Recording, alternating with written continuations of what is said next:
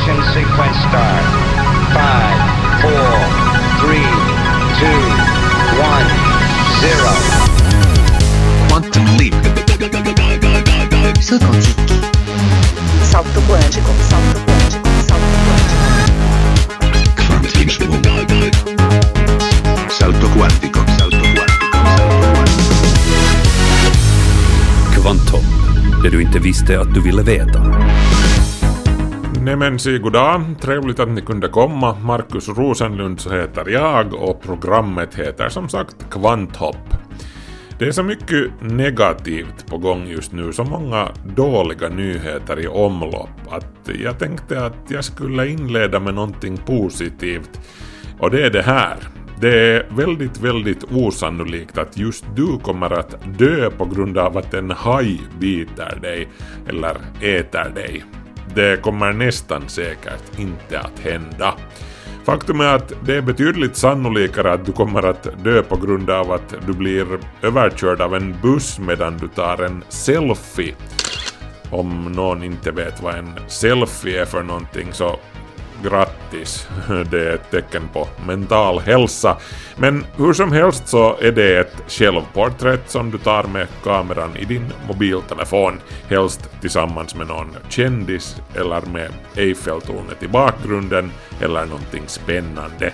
Ett tåg som närmar sig bakifrån kanske. I fjol dog fem människor på grund av att en haj attackerade dem i hela världen. Samtidigt dog tolv människor på grund av att de föll från taket eller blev påkörda av något fordon medan de tog en selfie. Tolv! Jag frestas att säga att de dog av dumhet men det är ju bara så tragiskt och onödigt framför allt. Det är oftast ungdomar som drabbas dessutom. Eh, fenomenet är relativt vanligt i Ryssland av någon orsak. Mm, nåja, eh, det om det. Inte var det här ju ett värst positivt sätt att inleda programmet insåg jag nyss. Ledsen för det. Jag ska försöka kompensera det genom att berätta att det snart finns sensorer som berättar om maten är skämd du kommer att kunna läsa av fruktsalladen med din mobiltelefon och den varnar dig om maten har farit illa. Det här kan bidra till att mängden mat som kastas i soporna helt i onödan minskar i framtiden, säger specialforskare Tea Sipiläinen Malm som arbetar på VTT med att utveckla en sån här sensor. En idé med det här att verkligen då följa upp den här kvaliteten inne i förpackningen hellre än att se på den här förbrukningsdagen, eller ja, bäst före-dagen egentligen då. Senare i programmet ska vi besöka Belfast i Nordirland och närmare bestämt det gamla skeppsvarvet Harland Wolff där världens mest berömda fartyg byggdes, Titanic. Skeppsvarvet med tillhörande museum och besökscenter har blivit en riktig turistmagnet för Belfast. Men visste ni att då det begav sig så var det inte Titanic som tidningarna skrev om utan hennes systerfartyg Olympic. När sjösättningen av Titanic började var arbetet med Olympic redan på gång Olympic tillägnades i pressen mycket större uppmärksamhet än Titanic som mer eller mindre var en exakt kopia av systerskeppet. Samma dag som Olympic gav sig ut på sin jungfruresa den 14 juni 1911 sjösattes också Titanic.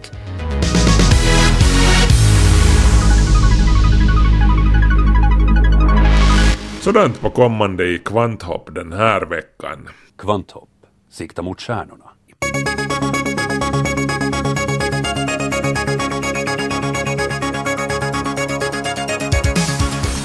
Gillar du rymdfilmer så ska du passa på nu i början av oktober. Då har Ridley Scotts film The Martian premiär. Den baserar sig på Andy Weirs bok Ensam på Mars. Filmen handlar om en astronaut som blir strandad på Mars sedan de övriga i sällskapet tror att han har dött i en dammstorm och ger sig iväg utan honom de här dammstormarna som är så intensiva att de täcker hela planeten är ett verkligt fenomen och de bryter ut ungefär vart femte år.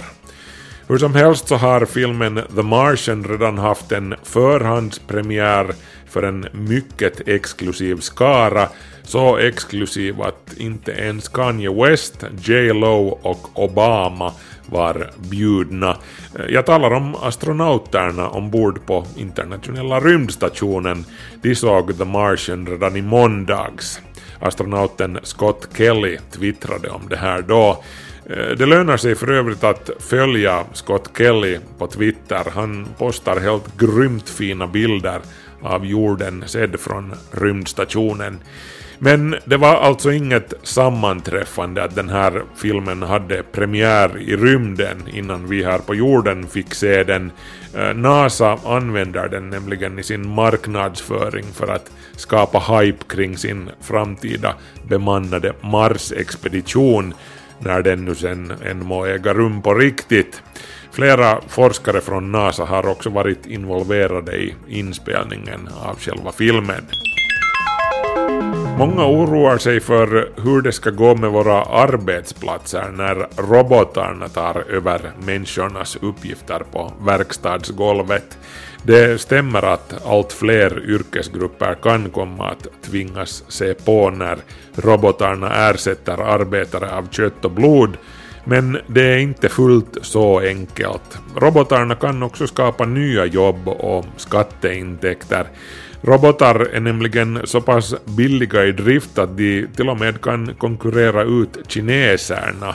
Nyhetsbyrån Reuters skriver att lönenivån i Kina har stigit så mycket de senaste åren att det inte längre lönar sig för till exempel biltillverkare att flytta sin tillverkning till Kina.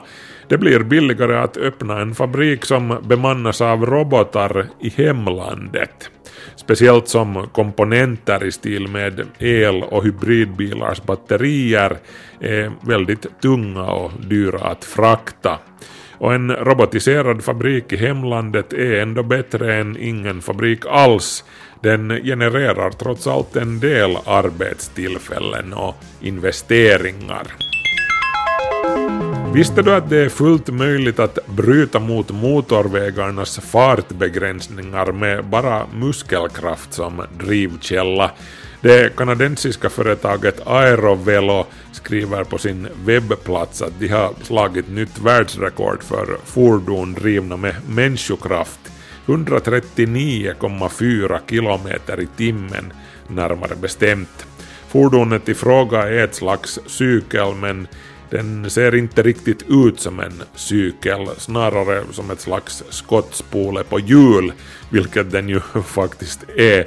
En låg strömlinjeformad cigarr av kolfiber med spetsiga ändor som inte ens har ett fönster för själva cyklisten. Han ser vägen framför sig via en kamera och en bildskärm. Cyklisten i det här fallet var ingen mindre än Aerovelos grundare och ägare Todd Reichardt och rekordet sattes den 19 september. Förresten så är det värt att notera att vi nu alltså talar om cykling på plan mark. Det finns de som har rört sig ännu snabbare på en cykel, 223 kilometer i timmen rent av, men då var det i nedförsbacke, det vill säga med tyngdkraften som motor. Tänk dig att Hitler skulle ha fått sina tassar på ett kärnvapen. Eh, man kan lugnt säga att andra världskriget i så fall kunde ha fått en helt annan utgång.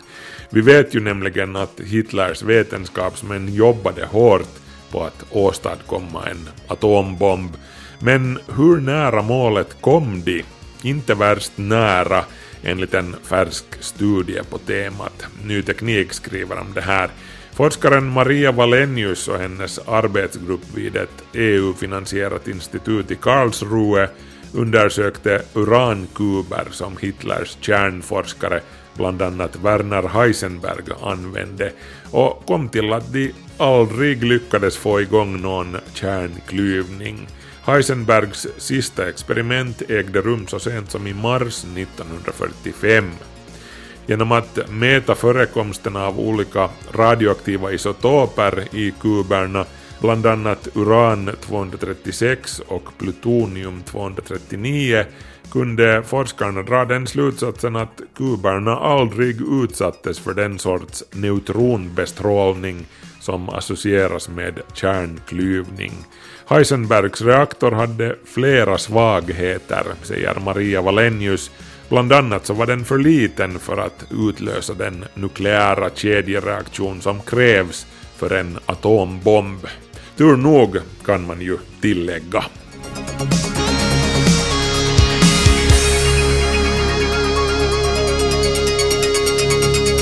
Omkring hälften av all mat som produceras i världen slängs i soporna. Hälften! Hur galet är inte det här på riktigt? Det här är ju bekant för de allra flesta som har ett kylskåp där hemma. Det där paketet med kycklingstrimlor som jag köpte i måndags har passerat bäst före-datum. Ja, vad ska jag nu göra? Kanske det är säkrast ändå att jag kastar bort det. Men det behöver ju inte vara så här och det är här som tekniken kommer till vår hjälp. Ja, eller som martorna, de vet ju också att man kan lukta och smaka på maten och inte bara stirra sig blind på bäst före-datumet. Men tänk om livsmedelsförpackningen skulle vara försedd med ett litet chip som du kunde läsa av med din smarttelefon. Och om maten är skämd så får du en varningstriangel på rutan eller tummen upp om maten är trygg att äta. Det här är faktiskt på gång just nu på forskningscentralen VTT. Kvanthopp snabela yle.fi. Brukar du också fundera på vilka otroliga mängder mat som slängs bort?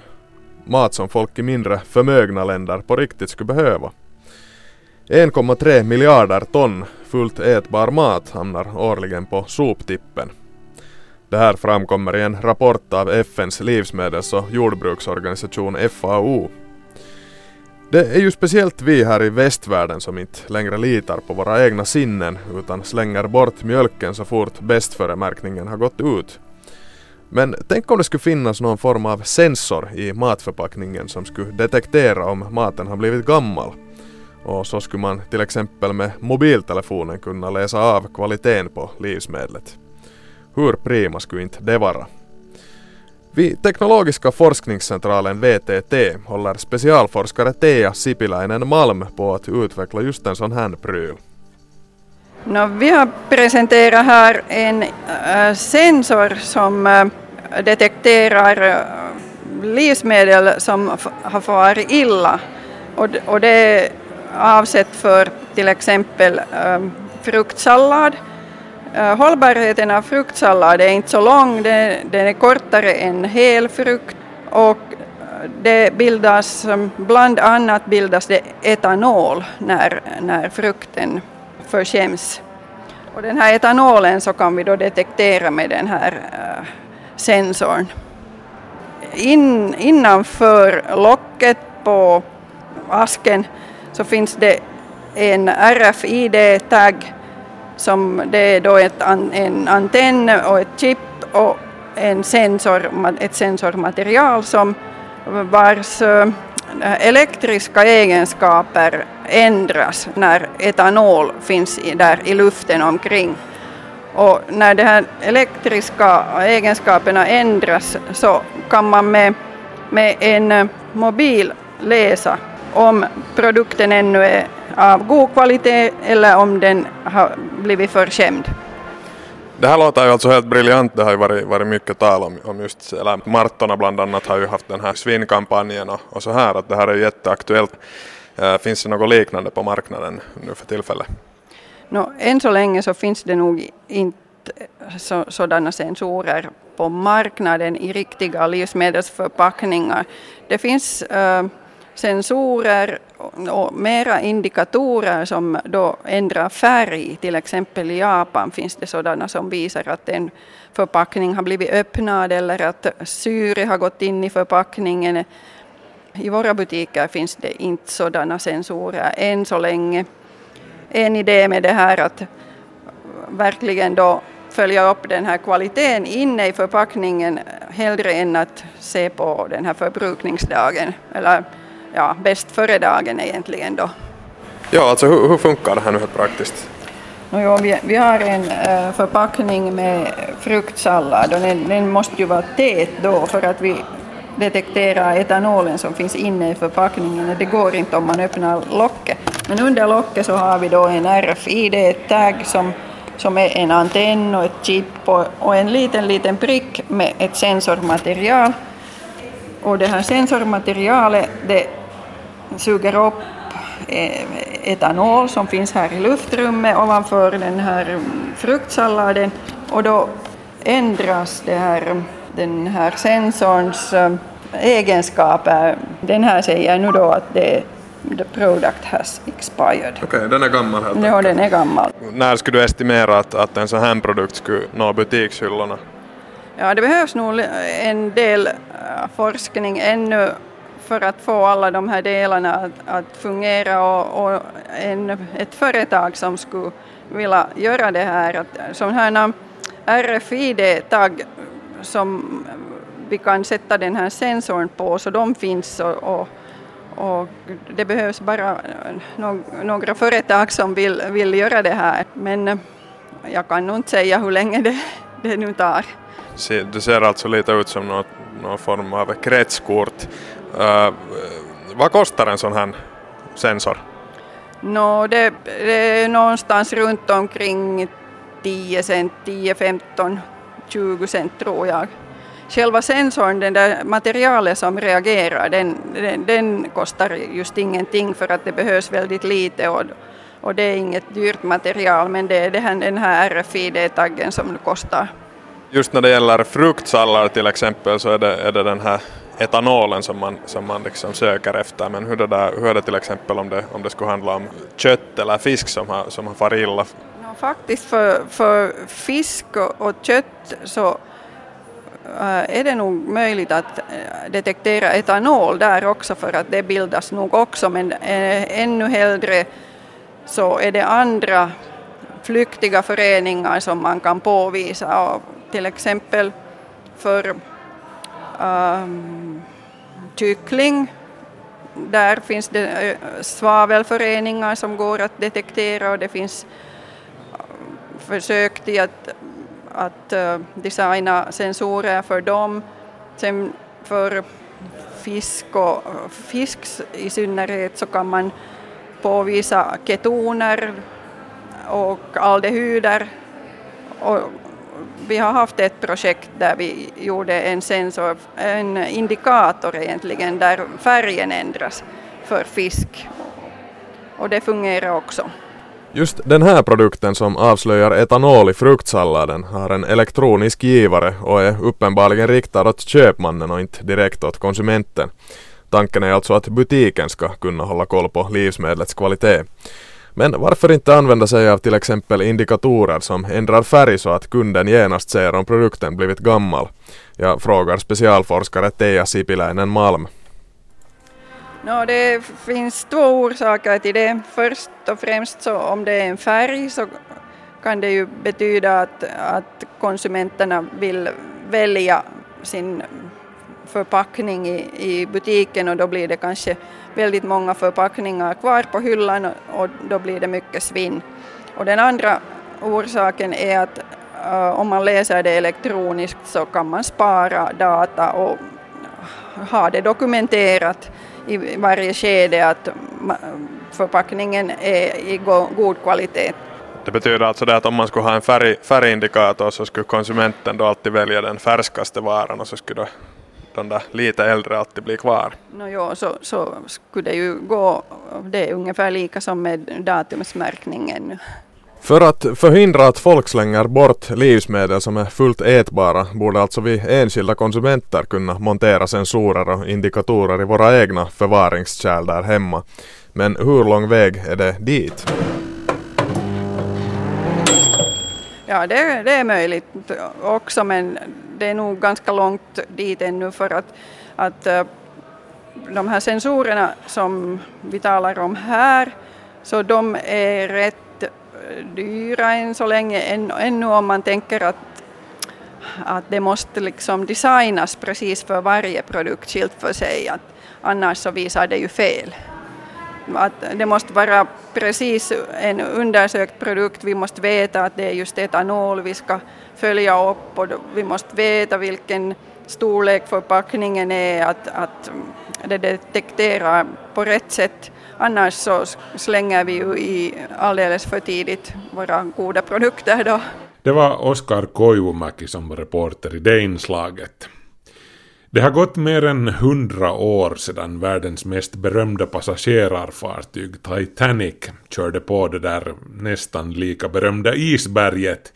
Ändå fortsätter den här tragedin att trollbinda generation efter generation jag var själv kanske 12 när jag läste Walter Lords fina dokumentärbok A Night to Remember som handlar om händelserna den där natten när mer än 1500 människor miste livet.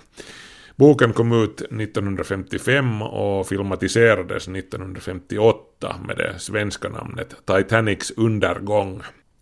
1997 kom sedan James Camerons film Titanic som kammade in 11 Oscars och nästan 2 miljarder dollar i biljettintäkter.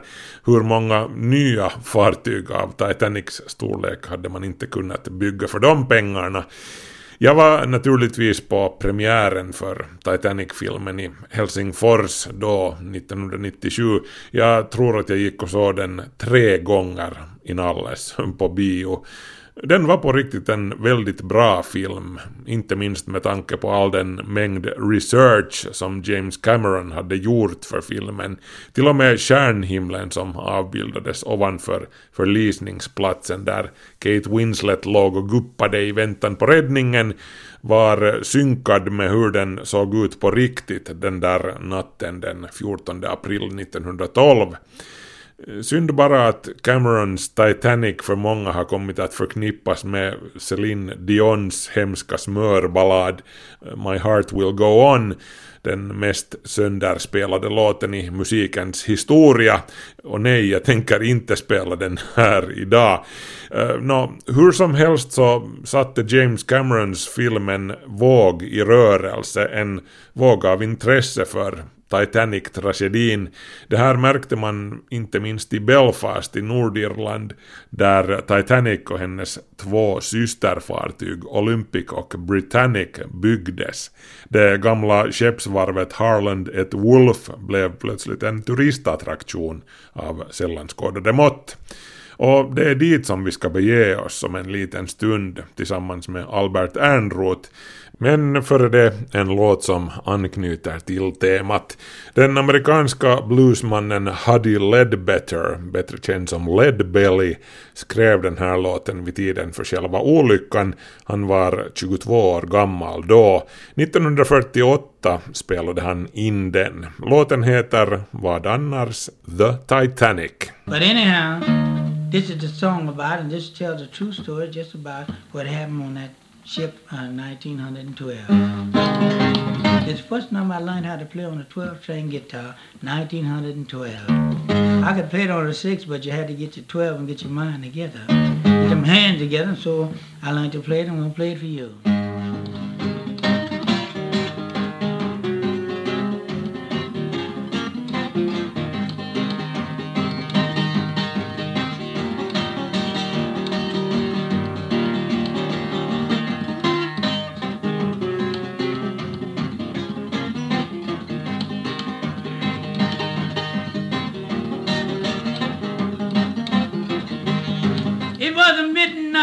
On the sea. The band is playing Jeremiah God today. By Titanic, very well. It was a midnight on the sea. The band is playing Jeremiah God today. By Titanic, very well. Titanic, when it got its load, Captain, he hollered all aboard. The Titanic well. Titanic, when it got its load, Captain, he hollered all aboard. Fancy Titanic thee well. Titanic was coming round the curve when it run into that great big iceberg, couldn't turn. Thee, Titanic, thee well, he didn't see it. Titanic was coming round the curve when it run into that great big iceberg. Thee, Titanic, thee well. Titanic was sinking down. They had them lifeboats around. Fancy Titanic, thee well. When the Titanic was sinking down, they had them lifeboats around. Thee, Titanic, thee well. They had them lifeboats around, saving the women, children, letting the men go down. Thee, Titanic, thee well. They had them lifeboats around, saving the women, children, letting the men go down. Thee, Titanic, fare thee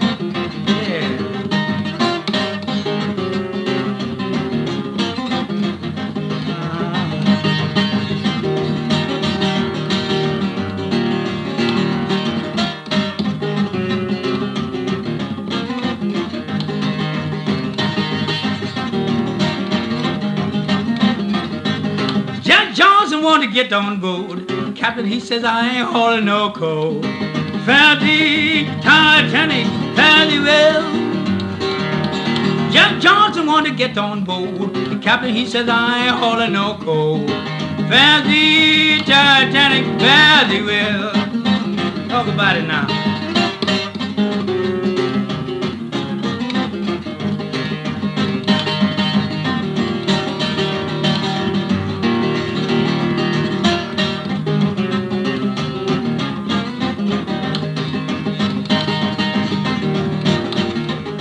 There are only a thousand people living here at the minute, but there are half a million people visiting every year to go to the Titanic Quarter. There's a couple of thousand people uh, working here now in between the movie studios where Game of Thrones is shot uh, and the whole Titanic tourism industry. We've got Citibank and the Science Park. Uh, and there's just starting to be a sense that you know you can call it a, a community in its own right. We are we are Titanic people now. We belong to the Titanic Quarter. Um, Hamnkvarteret i Belfast, där världshistoriens mest mytomspunna fartyg byggdes, kallas numera för Titanic Quarter. Eftersom vi befinner oss i Nordirland, där religionsfrågor ännu tas på dödligt allvar, måste kvarteret ha en egen präst, förlåt, egna präster. Sedan långfredagsavtalet, vapenvilan, som slöts 1997, försöker man bygga broar och därför finns det fyra präster i Titanic-kvarteret från katolska, protestantiska, presbyterianska och irländska kyrkan. Fyra präster för ett ganska lyxigt bostadskvarter med endast tusen invånare, ungefär dubbelt så många människor som arbetar där. Prästen jag talar med heter Chris Bennett och han representerar den irländska kyrkan. Game of Thrones would be the big, I guess, the big production. So for six months of the year, Game of Thrones is here, and that's it's shrouded in secrecy. You know, you'll see there's lots of security around. Then they're making sure none of the plot twist, twists get revealed. Idag är Titanic Quarters största arbetsgivare produktionsbolaget som filmar tv-serien Game of Thrones. De äger ett stort studiokomplex som, när det filmas där, bevakas strängt. Fartyg byggs det knappast längre, men på Harlem Wolls skeppsvarv befinner sig fortfarande världens största torrdocka, precis som för hundra år sedan. Dockan används nu huvudsakligen för att reparera oljeplattformar. Titanic, they say, is the second biggest brand name in the world these days after Coca Cola. The story seems to have that universal appeal. Titanic är så mycket mer än ett fartyg med en tragisk historia. Det är ett värdefullt varumärke som säljer böcker, filmer och The Titanic Experience Belfast. Titanorak is the word we use, yes, an anorak about the Titanic is a Titanorak, yeah. Chris Bennett medger att han är en Titanorak. Han är besatt av fartyget. Hans Titanic-feber har bara blivit värre sedan Titanic Experience Belfast år 2012 slog upp sina dörrar, hundra år efter undergången av världens största passagerarfartyg. Housed in the Arl gantry was a Harland and Wolff ship with the yard number 401. It became known the world over as Titanic, the largest passenger liner in the world. För att konstruera ett fartyg av Titanics storlek behövde man en gigantisk gantry-kran och stadiga traverser. Vi hörde en snutt från en av de otaliga interaktiva medieplattorna som utgör en viktig del av The Titanic Experience. Det här är inte ett museum utan en interaktiv upplevelse med teknik som har lånats från dataspelsvärlden. Och det tog många år för eldsjälarna bakom det här projektet att övertyga myndigheterna att det var värt att sanera kvarteret och bygga Titanic-centrumet. When Captain Wakefield was building, he said what he would do. He would build a ship water couldn't break through. God with power in his hand showed the world he could not stand. Wasn't it sad when the great ship went down? Vi hörde bluesartisten Pink Anderson som var en tonåring när Titanic sjönk. Jag skulle inte bry mig om att rekommendera den här Titanic-upplevelsen om det bara rörde sig om en utställning om oceangångarens jungfrufärd och det ödesdigra mötet med isberget och den därpå följande tragedin som ledde till att 1514 passagerare och besättningsmän omkom. Den dramatiska seglatsen har beskrivits mycket väl i hundratals böcker och i James Camerons film. Besökscentrumet berättar naturligtvis också den historien, men i Belfast vill man betona att Titanic och dess systerfartyg byggdes här. Två, kanske tre generationer Belfastbor har medvetet förträngt skeppsvarvets historia. What it's trying to do is tell the story of the city, not just of the ship. I guess most people know the basic bare bones of the story of the ship from the movie, but what they don't know is the story of its construction. And for us in Belfast, that's the fascinating part. So hence the name Titanic Belfast. It's not 1800-talet var Belfast Irlands viktigaste industristad och utskeppningshamn. Man importerade tobak, vin, virke och kol och samtidigt vävdes och exporterades linnetyg i så pass stor skala att staden kallades för Linnenopolis. Större fartyg ville ha tillgång till hamnen som därför muddrades och fördjupades. År 1861 etablerades skeppsvarvet Harland and Wolff. William James Perry tillhörde en mycket framstående och förmögen familj, arbetade som lärjunge på varvet och blev småningom delägare av företaget. William Perry, who was both the Lord Mayor of Belfast and a trustee of Harland and Wolff, uh, and chums with Bruce Ismay, who was the chairman of the White Star Line, which created the Titanic. So you can see how a couple of key people and a couple of key relationships, really far-thinking, ambitious, visionary people, sort of putting their putting their money where their mouth was. William Perry var god vän med Bruce Ismay som var ägare och styrelseledamot för rederiet White Star Line. Harland and Wolf arbetade exklusivt på uppdrag av rederiet och levererade allt som allt närmare 1700 skepp. Titanic var det 401 fartyget. White Star Line beslöt 1907 att på allvar ta upp konkurrensen med Cunard Line på den mycket lönsamma linjen mellan England och Nordamerika. Cunards fartyg var snabbare men betydligt mindre och White Star Line kunde locka med bekvämare hytter även för emigranterna i tredje klass. När man började diskutera Olympic och systerskeppet Titanics konstruktion hade Harland and Wolff redan världens största torrdocka, The Thompson Dock. Robert Thompson started building the Thompson Dock, this massive dry dock, back in 1904. Then the conversation when the Titanic was created didn't happen until 1907. But by that time, the Thompson Dock was well underway. And so when Thomas Andrews and the team started designing the Titanic, they were able to design it around the dimensions of the Thompson Dock. Den gigantiska torrdockan och pumphuset har bevarats och kan besökas i nuvarande Science Center. Varvet anpassades ytterligare och konstruerade två stapelbäddar bredvid varandra så att Olympic och Titanic kunde byggas mer eller mindre samtidigt. När sjösättningen av Titanic började var arbetet med Olympic redan på gång. Olympic tillägnades i pressen mycket större uppmärksamhet än Titanic som mer eller mindre var en exakt kopia av systerskeppet. Samma dag som Olympic gav sig ut på sin jungfruresa den 14 juni 1911 sjösattes också Titanic. Och precis bakom Titanic Experience-byggnaden gick drömfartyget av stapeln. They built the sort of the hull of the ship just where the visitor centre, Titanic Belfast, is today. And then when they launched it, they actually launched it as a bare metal shell. They were worried if they fitted the engines and the funnels and the boilers and everything that she would be too heavy. Uh, and as she slid down the slope, she would ground out on the riverbed. The So they Titanic her as an empty Experience befinner sig på platsen där fartygets skrov sammansattes.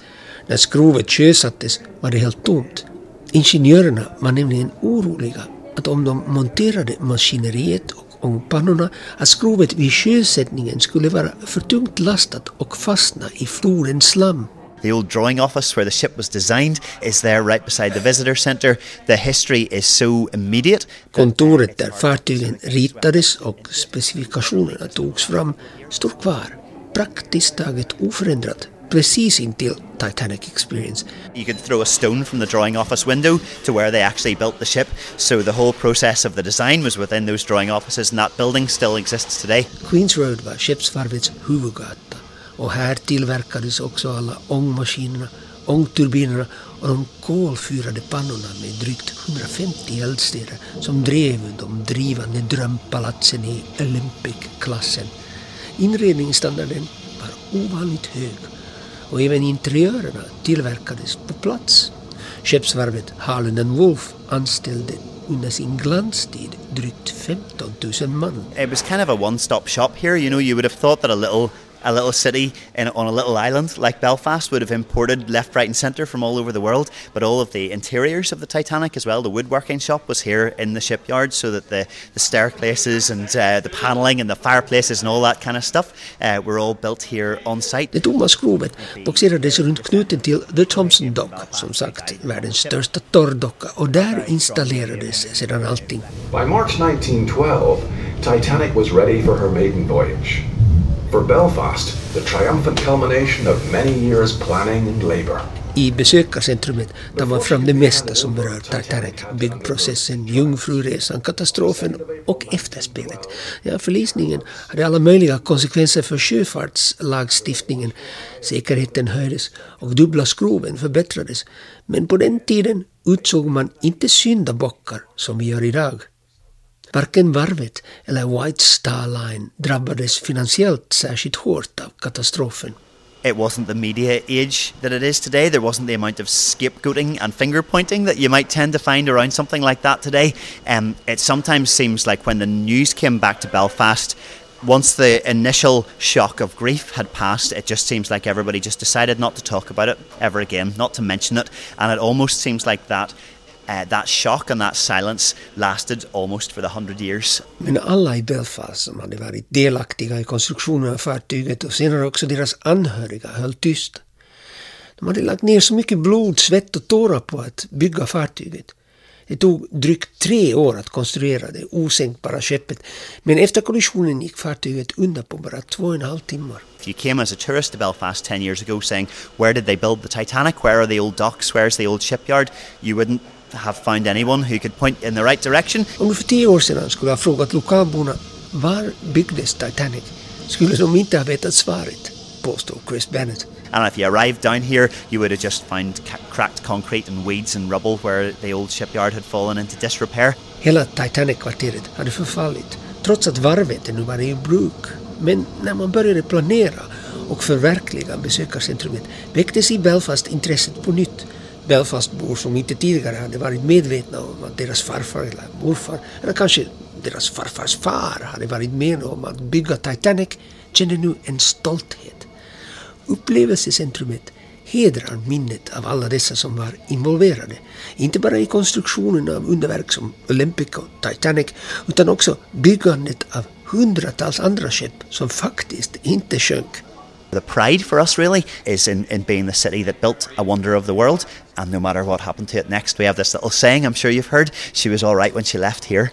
Chris Bennett Britter at i Belfast brukar man säga om Titanic det var inget fel på henne när hon lämnade hamnen. Wasn't it sad when the great ship went down? Wasn't it sad when the great ship went down?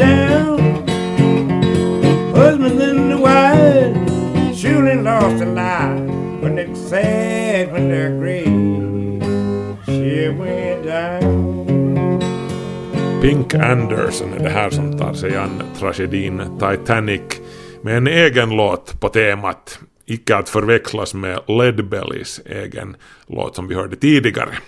Det var Albert Ernroth som var reporter i det inslaget. Men nu har klockan slagit så pass mycket att det är dags för vår serie om det periodiska systemet, universums innehållsförteckning.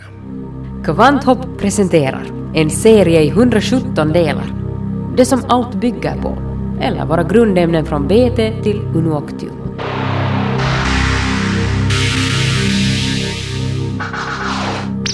Atomnummer 107, borium, kemiskt tecken BH, ska inte förväxlas med bor, som är en flugviktare i jämförelse med den här bjässen.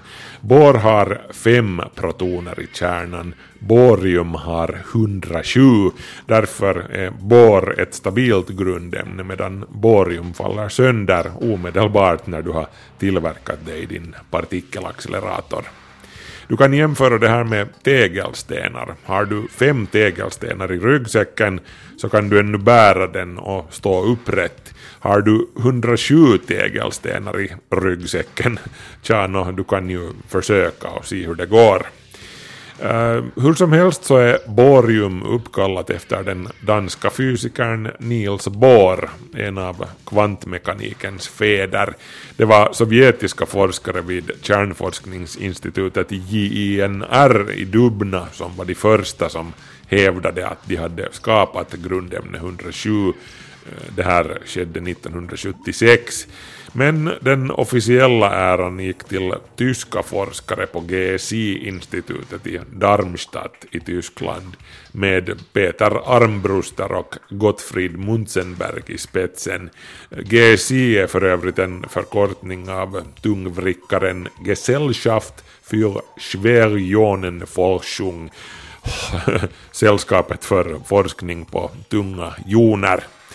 Det var tyskarna som föreslog att grundämne 107 ska heta borium, eller snarare Niels borium, för att hedra Niels Bohr.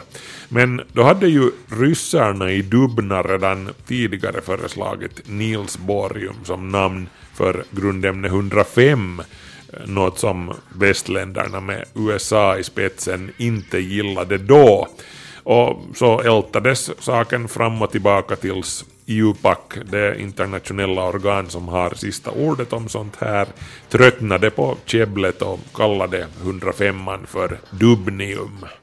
Tyskarna på GSI tyckte som sagt också att Niels Borium är ett fint namn för ett grundämne, fast den här gången för grundämne 107 och de fick som de ville, nästan åtminstone. På IUPAC tyckte man nämligen inte om tanken på att både Niels Bohrs för och efternamn skulle finnas med i, i namnet. Det fanns inget prejudikat om det här helt enkelt. Så de strök Niels ur grundämnets namn och så blev det Borium kort och gott. Om du tycker att det här är förvirrande så har du helt rätt. Men det är ju klart som korvspad att Niels Bohr skulle få ett grundämne uppkallat efter sig. Jag menar, om Einstein hade ett så nog skulle Bohr också få det. Han spelade ju trots allt i samma vetenskapliga liga som Einstein. Bohr fick Nobelpriset i fysik 1922 för sitt banbrytande arbete som bidrog till grunden för kvantmekaniken, läran om allt det där som sker i den riktigt, riktigt lilla världen på atomnivå och ännu mindre än så. Niels Bohr och forskningsinstitutet i Köpenhamn som bar hans namn var under en lång tid det hetaste av alla heta i branschen och alla som var någonting eller ville bli det sökte sig till Köpenhamn. Niels Bohr hade judiskt påbrå på mödernet så när Hitlers trupper invaderade Danmark flydde han med den danska motståndsrörelsens hjälp över Öresund till Sverige och vidare till London, en våghalsig flygresa som nästan kostade Bohr livet. Senare deltog han också i Manhattan-projektet som ledde till den första atombomben. Amerikanerna gav honom en hemlig identitet under namnet Nicholas Baker, eller Uncle Nick.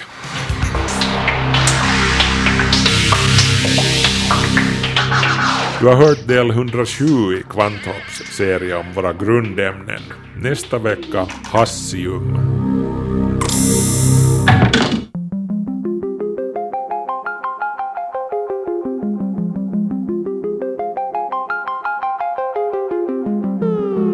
Kvanthopp, det du inte visste att du ville veta. Allting har en ände utom fotbollen. Den är rund, eller hur det gamla talesättet nu gick igen. Eh, veckans kvanthopp börjar hur som helst vara till sin ände kommet. Kom ihåg att titta in på vår Facebook-sida och på Yle Arenan. Där hittar ni bland annat våra podcastar, det vill säga Kvanthopp minus musiken. Och hej, kom ihåg att hålla ett öga öppet efter månförmörkelsen nu på måndag morgon. Strax efter klockan fem på morgonen är månen som mörkast. Markus Rosenlund så heter jag. Ni ska ha det så bra tills vi hörs igen om en vecka.